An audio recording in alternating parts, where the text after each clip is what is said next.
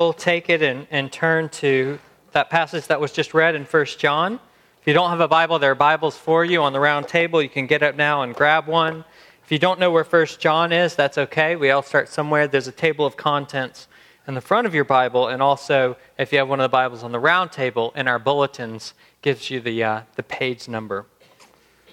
Well, we are in a series, uh, in the midst of a series on the book of 1 John. Uh, and uh, we're right there in the middle of chapter 1. As we, uh, as we look to God now to teach us from His Word, we do look to Him to teach us from His Word. Let me pray for us.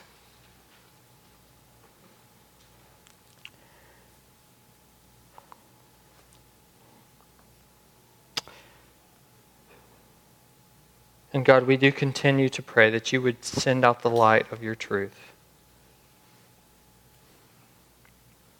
And that through the preached word you would lead us into your very presence. That your radiant goodness might shine upon us and that we might be transformed.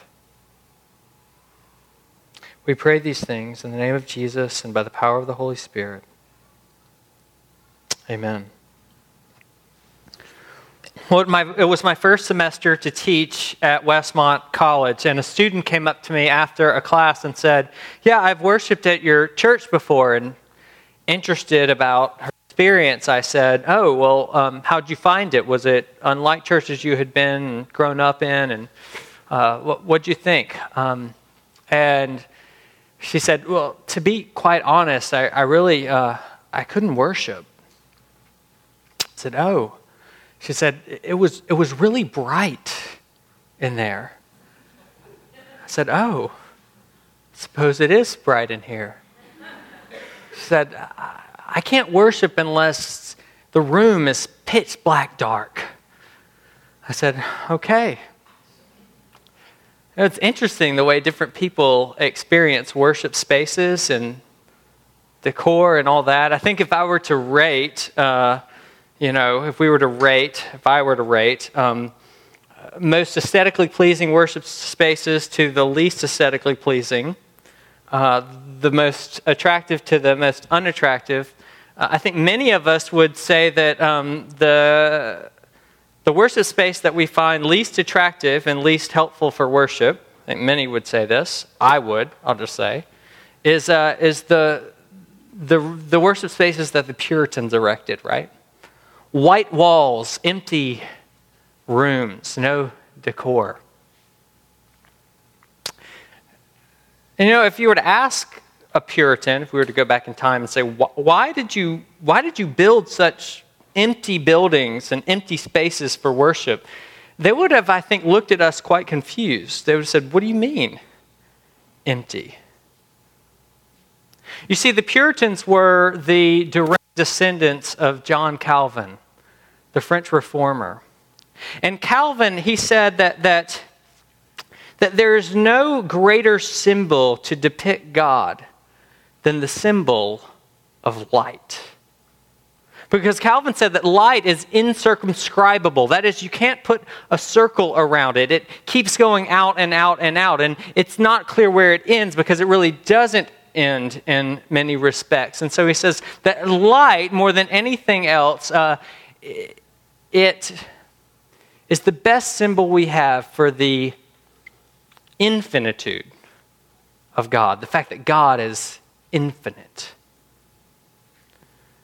And so, to a Puritan, their worship spaces were not empty, they were full, chock full not of statues and decorations, but of light, and hence God. In verse 5, John says that God is light. And in him is no darkness at all, that God is light. It's a metaphor that we see throughout the Bible. Psalm 21, uh, 27 1. The Lord is my light and my salvation. Whom shall I fear? Psalm 104 1. Bless the Lord, O my soul. O Lord my God, you are very great. You are clothed with splendor and majesty, covering yourself with light as a garment. God is light, and his presence radiates light. Psalm 36 7 How precious is your steadfast love, O God! In your light do we see light. God is light, and his presence illumines the way. Psalm 43 Send out your light and your truth, as we just sang. Let them lead me. 2 Samuel 22 For you are my lamp, O Lord, and my God lightens my darkness. God is light, and his presence is salvation. Micah 7 8 Rejoice not over me, O my enemy. When I fall, I shall rise. When I sit in darkness, the Lord will be a light to me. He will bring me out to the light. I shall look upon his vindication or his salvation. God is light. And so I suppose I don't take too much offense if someone tells me that it's bright in here. Because my hope is that this place is full, full of light, full of the presence of God.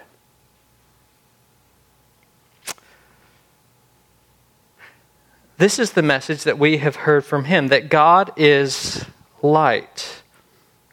That's kind of interesting if you think about it. Why does John say that we heard it from him? He doesn't say that he got this message from the Old Testament scriptures, although John is clearly steeped in the Old Testament scriptures. And we have just read that throughout the Old Testament scriptures, the Old Testament scriptures, the Jewish scriptures say that God is light. So why does he say that we learn this message from him? That's a little confusing, is it not? When I was in high school, I played football. I do not lie. And one night, we had to play the number three team in the nation, Brentwood Academy. It, Brentwood Academy was so good because they recruited players from all over, and actually, their recruitment of players from all over ended up uh, ended up going. There was a case that went to the Supreme Court about them, but um, that hadn't all been settled, and so I just had to play a bunch of D1 football players. I had seen the stats on Brentwood Academy. Uh, they were 220, 250, even 270 pound players. You know, and you look at this and you're just like, wow, those numbers are crazy. I had seen the film on Brentwood Academy, I had watched the game film, but nothing prepared me for standing out on a Friday night in the cool fall and watching them run onto the field. Nothing prepared me for listening to their pads hit. Nothing prepared me for the size of these giants. Nothing prepared me for trying to block future Super Bowl champion and Green Bay Packers center Scott Wells. Nothing prepared me for that. You see, I knew Brentwood Academy. I had read all about Brentwood Academy. I had seen the game film of Brentwood Academy, but it was a whole different thing to actually touch and see and try to tackle members of Brentwood Academy. Well, in the same way, God's people, they knew. They knew that God was light. But they didn't know what it meant that God was light in his ethical perfection until they saw Jesus love God and love others the way he did. They didn't know what it meant that God was light and that he clears confusion and makes sense of the world until they started following the call of Jesus, who said, Come, follow me. They didn't know what it meant that God was light, and that light brings salvation, a path to eternal life until, until one dark midday on a Friday afternoon, they went to a hill outside Jerusalem. And then they said, That's what it means that God is light. That God is light, and in him there is no darkness at all. Jesus said, I have come into the world as light, so that whoever believes in me may not remain in the darkness. John heard this from him, from the one who, verse 1, they saw with their eyes, and they handled, and they touched, and they heard with their ears, and they looked upon. And so, Matthew will say that the people who were sitting in darkness have seen a great light. For those who sat in the region of the shadow of death, a light has dawned. So let me ask you this morning we're coming from very different places. Maybe some of you are coming in here confused. Are you confused about life? Are you confused about your purpose? Are you confused about things that have happened in life that don't make a lot of sense? There is a light. Maybe you're in here and you're uncertain. You're uncertain whether God loves you or He is for you, or even if there's a God at all. There is a light. Some of you are in here this morning and you're hiding and you know it. There are things about you and things about your past and things about your current behavior that no one knows. You have a secret. And you wonder, will you ever be found out? And you kind of want to be found out, but you don't want to be found out. There is a light. Some of you here this morning and you were hoping. You're just looking for a glimmer of hope because you feel like you were in a dark, dark cave and you're just looking for a pinprick of light. There is a light. The light shines in the darkness, the Gospel of John tells us, and the darkness could not, does not, will not overcome it. What do you need this morning? We all come in here with needs. What do you think you need?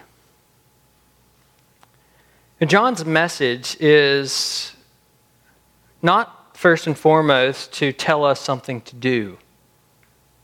John's message, first and foremost, is not even to tell us what to think. John's message, first and foremost, is to give us a vision of God. This is the message that we have heard and proclaimed to you that God is light. And John, he wants us to live in that light. Look in verses 6 and 7. If we say we have fellowship with him while we walk in the darkness, we lie and we do not practice the truth. But if we walk in the light, as he is in the light, we have fellowship with one another, and the blood of Jesus cleanses us from all sins. John wants us to live in the light. Are you living in the light? What would it even look like? How do you know?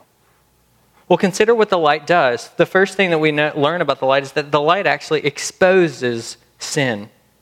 In verses 8 and 10, we hear these two voices. One voice is the voice of someone who has an authentic relationship with God. That's the voice of verse nine, of, of 9. Verse 9. We'll get to that in a second. But there's another voice, and that is the voice of someone who does not have an authentic relationship with God. That's the voice of someone in verses 8 and verse 10. And, and that voice is a voice that says, I have no sin, that denies sin.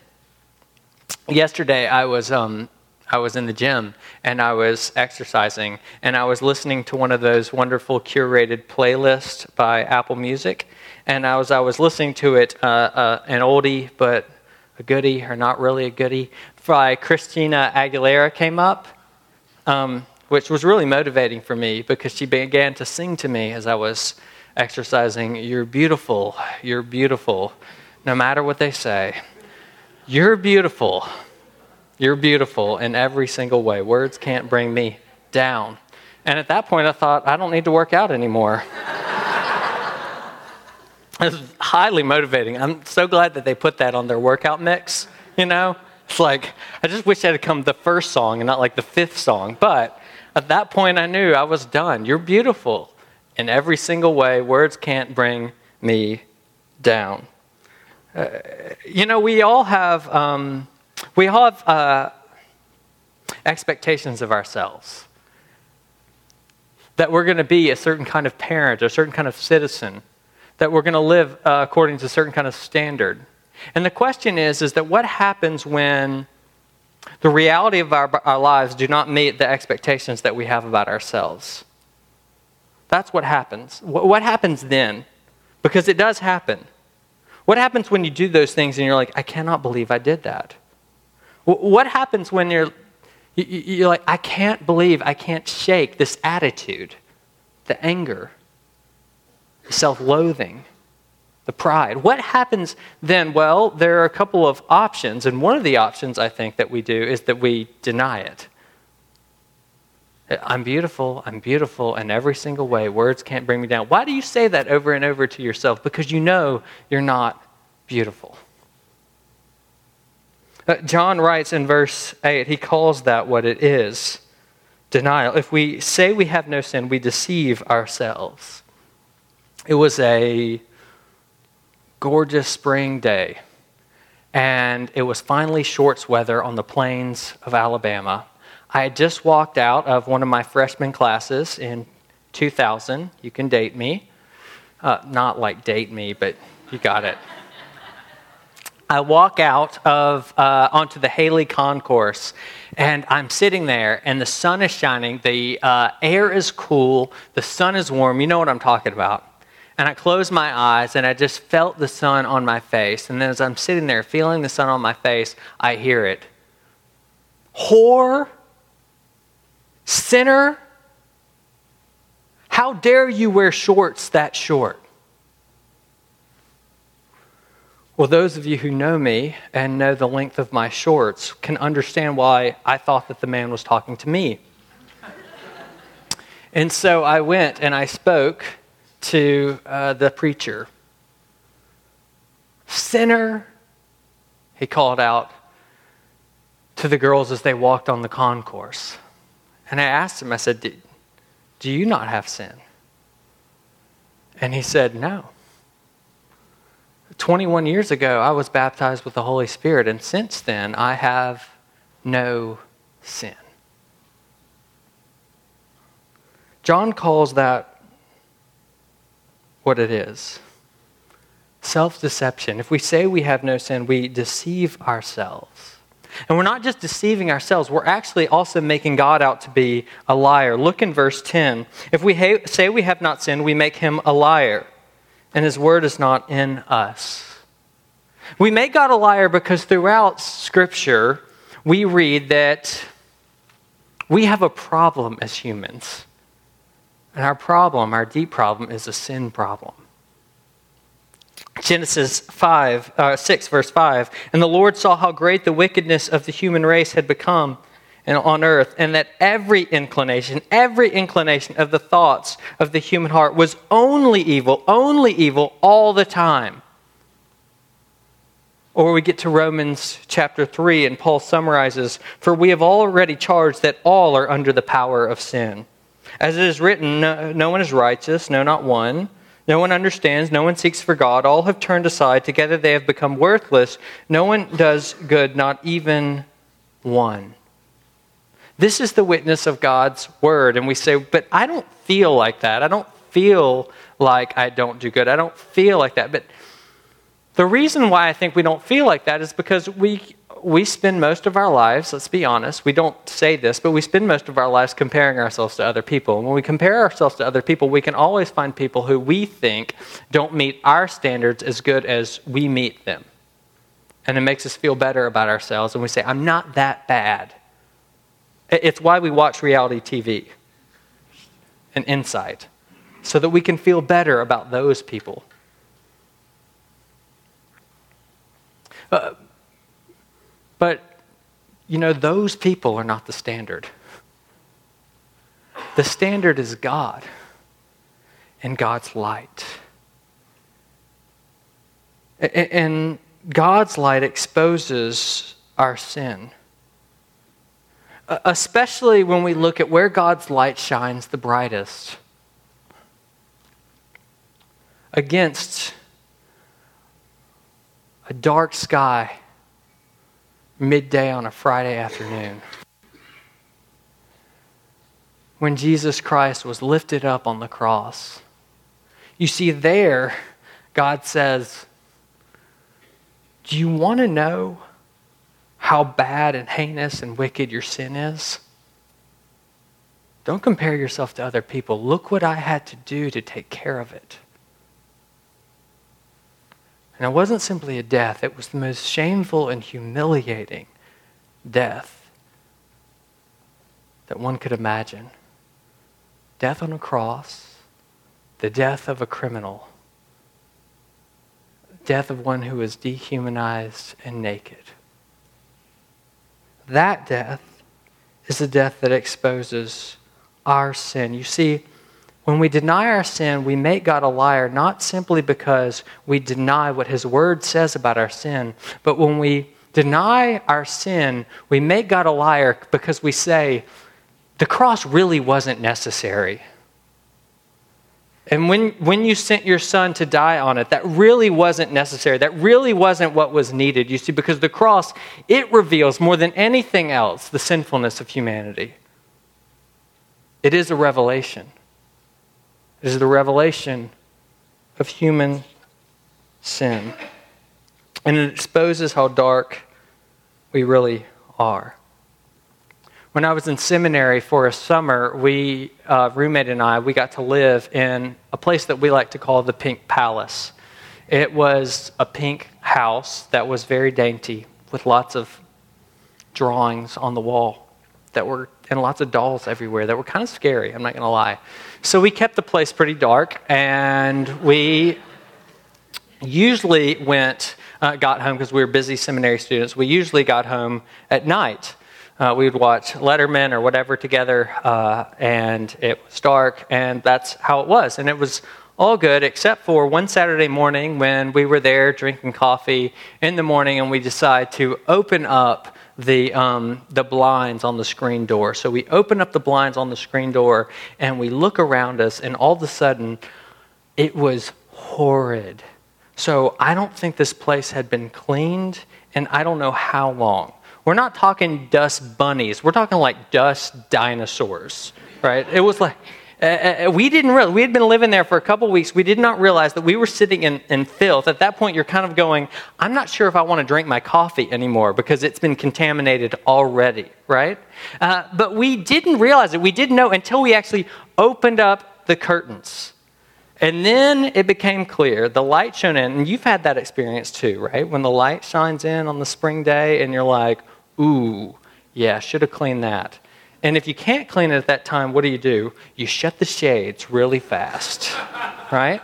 That's what we did. Uh, but, uh, but the reality is, is that it took the light shining into the room before we realized how, how dirty, how filthy it was. And it takes the light of God's Son shining into the world before we realize how much, how dirty, how filthy, how much we live in the darkness.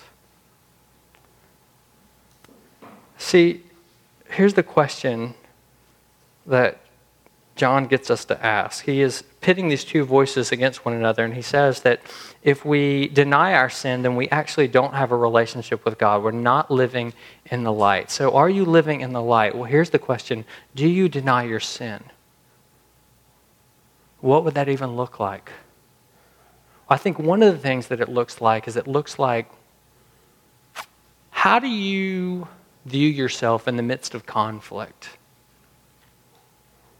Now, sometimes in conflict, there are times when your character, your character, is being falsely uh, impugned. And you should defend that. But the question is, is do we say, I've done nothing wrong and I couldn't have done anything wrong. I've done nothing wrong in the way I've responded to the difficult circumstances that I faced in this person. I've done nothing wrong in how I've thought about this and said, I am a righteous friend. I am a righteous husband. I am a righteous father. I'm a righteous child. And I have no sin. It's a denial, it's not living in the light. You see, the light calls us to be honest about ourselves, our propensities and dispositions and motivations. But the light also allows us to be honest about ourselves. Which brings us to the second point that the light not only reve- uh, exposes sin, but the light also reveals the solution. I mean, when the morning light shines into the dirty room, what do you do? Well, what my uh, what two mid 20 year old seminarians do is we called the cleaners. And verse 9, God is calling us to call the cleaners. If we confess our sins, he is faithful and just to forgive us our sins and to cleanse us from all unrighteousness. See, here's that other voice. It's not one that confesses, I do not sin. It's one that confesses, I do sin. I do have sin, and I am confessing that now. A relationship with God throughout the Bible is always one that is marked by confession of sin. Psalm 32 5, I acknowledge my sin to you, and I did not cover my iniquity. I said, I will confess my transgression to the Lord, and you forgave my iniquity. Proverbs 28 13, whoever conceals his transgression will not prosper, but he who confesses and forsakes them will obtain mercy. Now, it's kind of an, an interesting thing, though, if you think about it. It's counterintuitive because you wouldn't think that one who claimed to have a relationship with God would be one who confessed sin. You'd think that it would be the other way around. You would think that to confess verse 6, that we have fellowship with God, you would also have to say verses 8 and 10. We have no sin because God is light and in him is no darkness all, at all. So we need to say that if we live in the light, that we don't have sin either actually, there's a certain rationale to it, there's a certain logic to it, and it makes a lot of sense. It's the logic that most people use when they approach God in our society. It's what I would call the common religious approach to God. If I'm going to approach God, then I have to be perfect because God is perfect, and therefore I have to meet some kind of standard, right? It's a great, it, it, it's a logic that makes perfect sense, except for one thing it's a logic without Jesus. It's a logic without Jesus. Because if you don't have Jesus, then you can't you can't approach a holy God and recognize your sin. But you see, the solution to be able to be free to acknowledge your sin is right there in verse 7. Look at the end of it. It's knowing that the blood of Jesus cleanses us from all sin. And therefore, John reminds his readers that we confess our sin precisely because we know that he is faithful and just or righteous to forgive us our sin and to cleanse us from all unrighteousness. See, when you are rooted in the assurance that Jesus' blood takes away your sin, that confession of sin is something that you can do because you can look at yourself honestly and say, you know what? I can be honest about myself and my sin because there is a solution.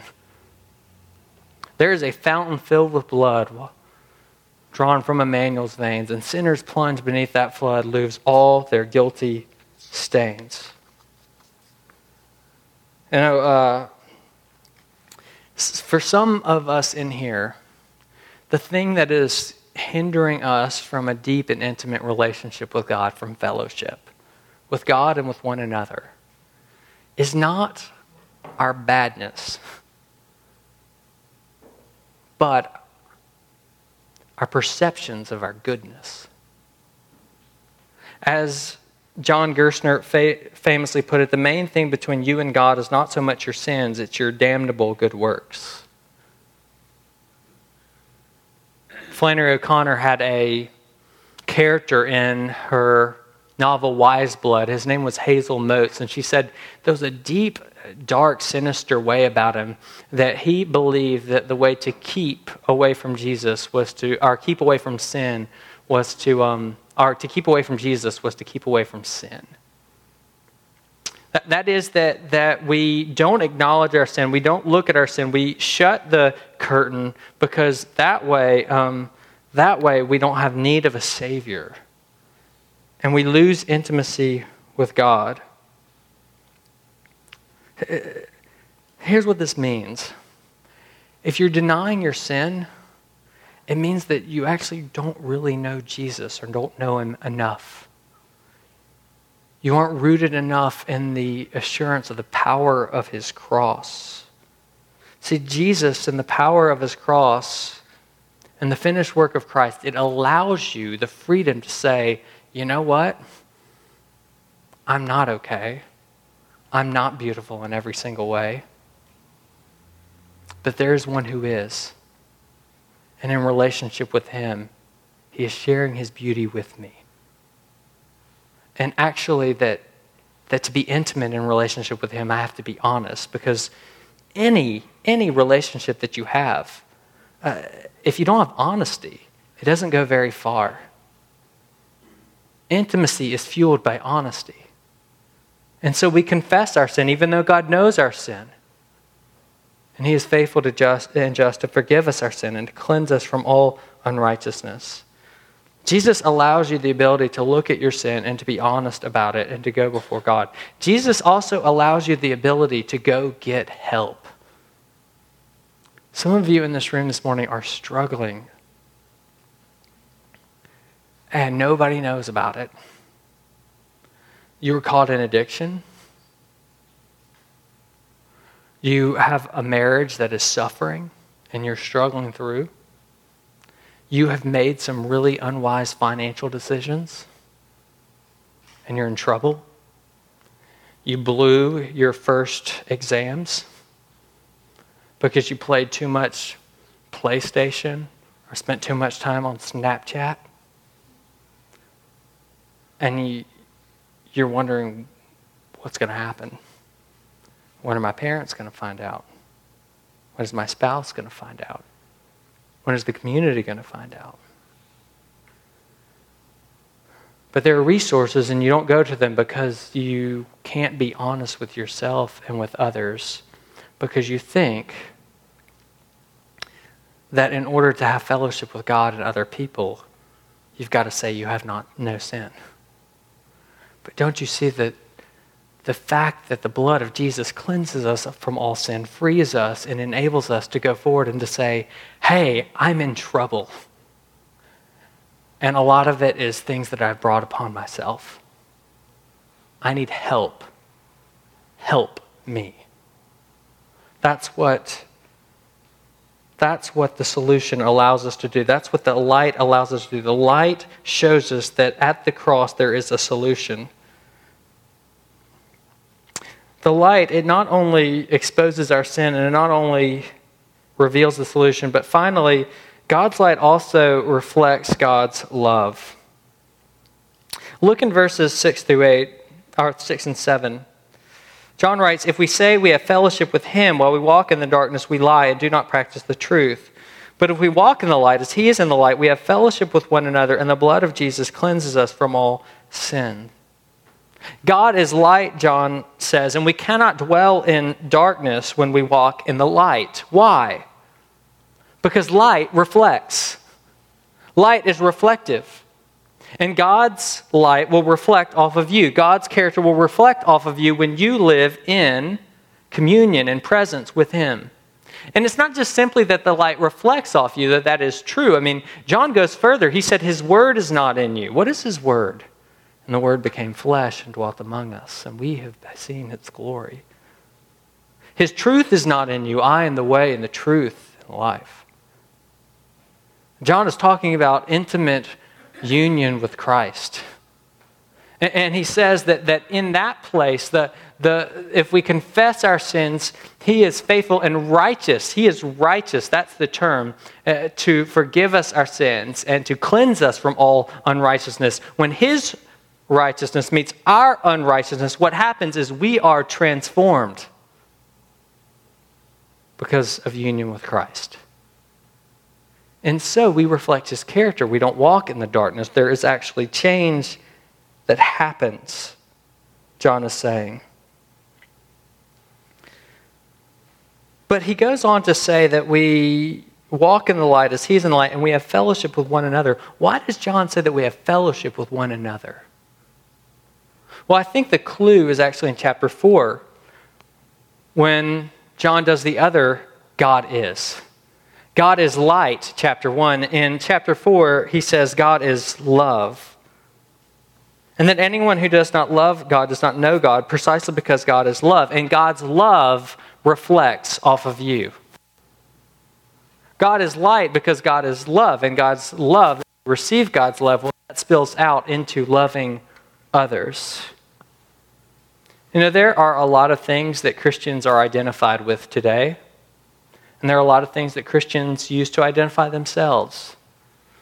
There are lots of ethical con- uh, things that Christians use to identify themselves. Uh, Christians identify themselves and are identified with a certain sexual ethic. Christians identify themselves and are identified by um, uh, certain uh, views of marriage and divorce. Christians identify themselves and are identified with um, all kinds of things. Uh, nurturing the life of the unborn. But I think that something has gone drastically wrong in all of this. And it's this that we have divorced these things from the fundamental calling of Christians and the thing that should identify us most and what all these things need to be attached to and grounded in, and that is love. Love. We are committed to a certain sexual ethic because of love of God and of neighbor. We're committed to using our bodies in certain ways because of love, and for other people to treat their bodies in certain ways because of love. We are committed to protecting and nurturing the life of the unborn because of love. We are also committed to protecting and nurturing the vulnerable young woman because of love. And we act, we get involved in the political process because of love. That's why. That should drive us. Not power, not rights, and not fear. Because perfect love drives out all fear. But we do it because of love. And because God is love and God is light, and God's light shines on us, His love shines in us, and as we receive His love, we love others. So we need to be people who love. What if that's what we were known for most of all? At the bedrock of it all, those people love and care. That they are driven by love and not fear and not power. 1 Corinthians 13, 2, if I have not love, I am nothing. 1 Corinthians uh, 13, 3, if I have not love, I gain nothing. The love of Christ compels us, Paul says. Well, how would we even make that possible? How would that be possible of us? How could it be that the love of Christ is the thing that compelled us, that we walked in the light of God's love and it spilled out? Well, we love because He first loved us. And this is love, not that we have loved God, but that He has loved us and sent His only Son as a sacrifice, an atoning sacrifice for our sins. You see, I am convinced that the only way that people love well is that they have received love well and learned to receive love well, first and foremost. And so, if we're going to love, then we have to start learning to be loved, to be loved by God, to know we're loved by God. Well, how can we do that? by letting the light shine the dark onto the darkness of our sin and looking at our sin and then look, letting the light shine onto the cross of Christ and saying, God loved me. In this, the love of God was demonstrated that while we were sinners, Christ died for us. And with courage and fierce abandon, we open up our hearts and we look in and we look into the darkness and then we look at the cross and we become more and more convinced of the depths of God's love for us. And then we will love others and live in that love. I mentioned earlier, some of you uh, maybe missed it, but there's an announcement that we lost uh, a valued, valued member of our community, Margaret Duffield, this week. And um, I got to see her on Tuesday uh, morning, and she was still responding to people then. And she recognized me because I call her Miss Margaret. And she, rec- she said, Southern. It's Kyle. And I got to pray with her, and it was really sweet. A happy providence that the Lord brought me there. And it was also a happy providence to see her peace in her smile and the fact that it was really clear that she was a person who knew that she was loved. About noon that day, she stopped actually responding to people.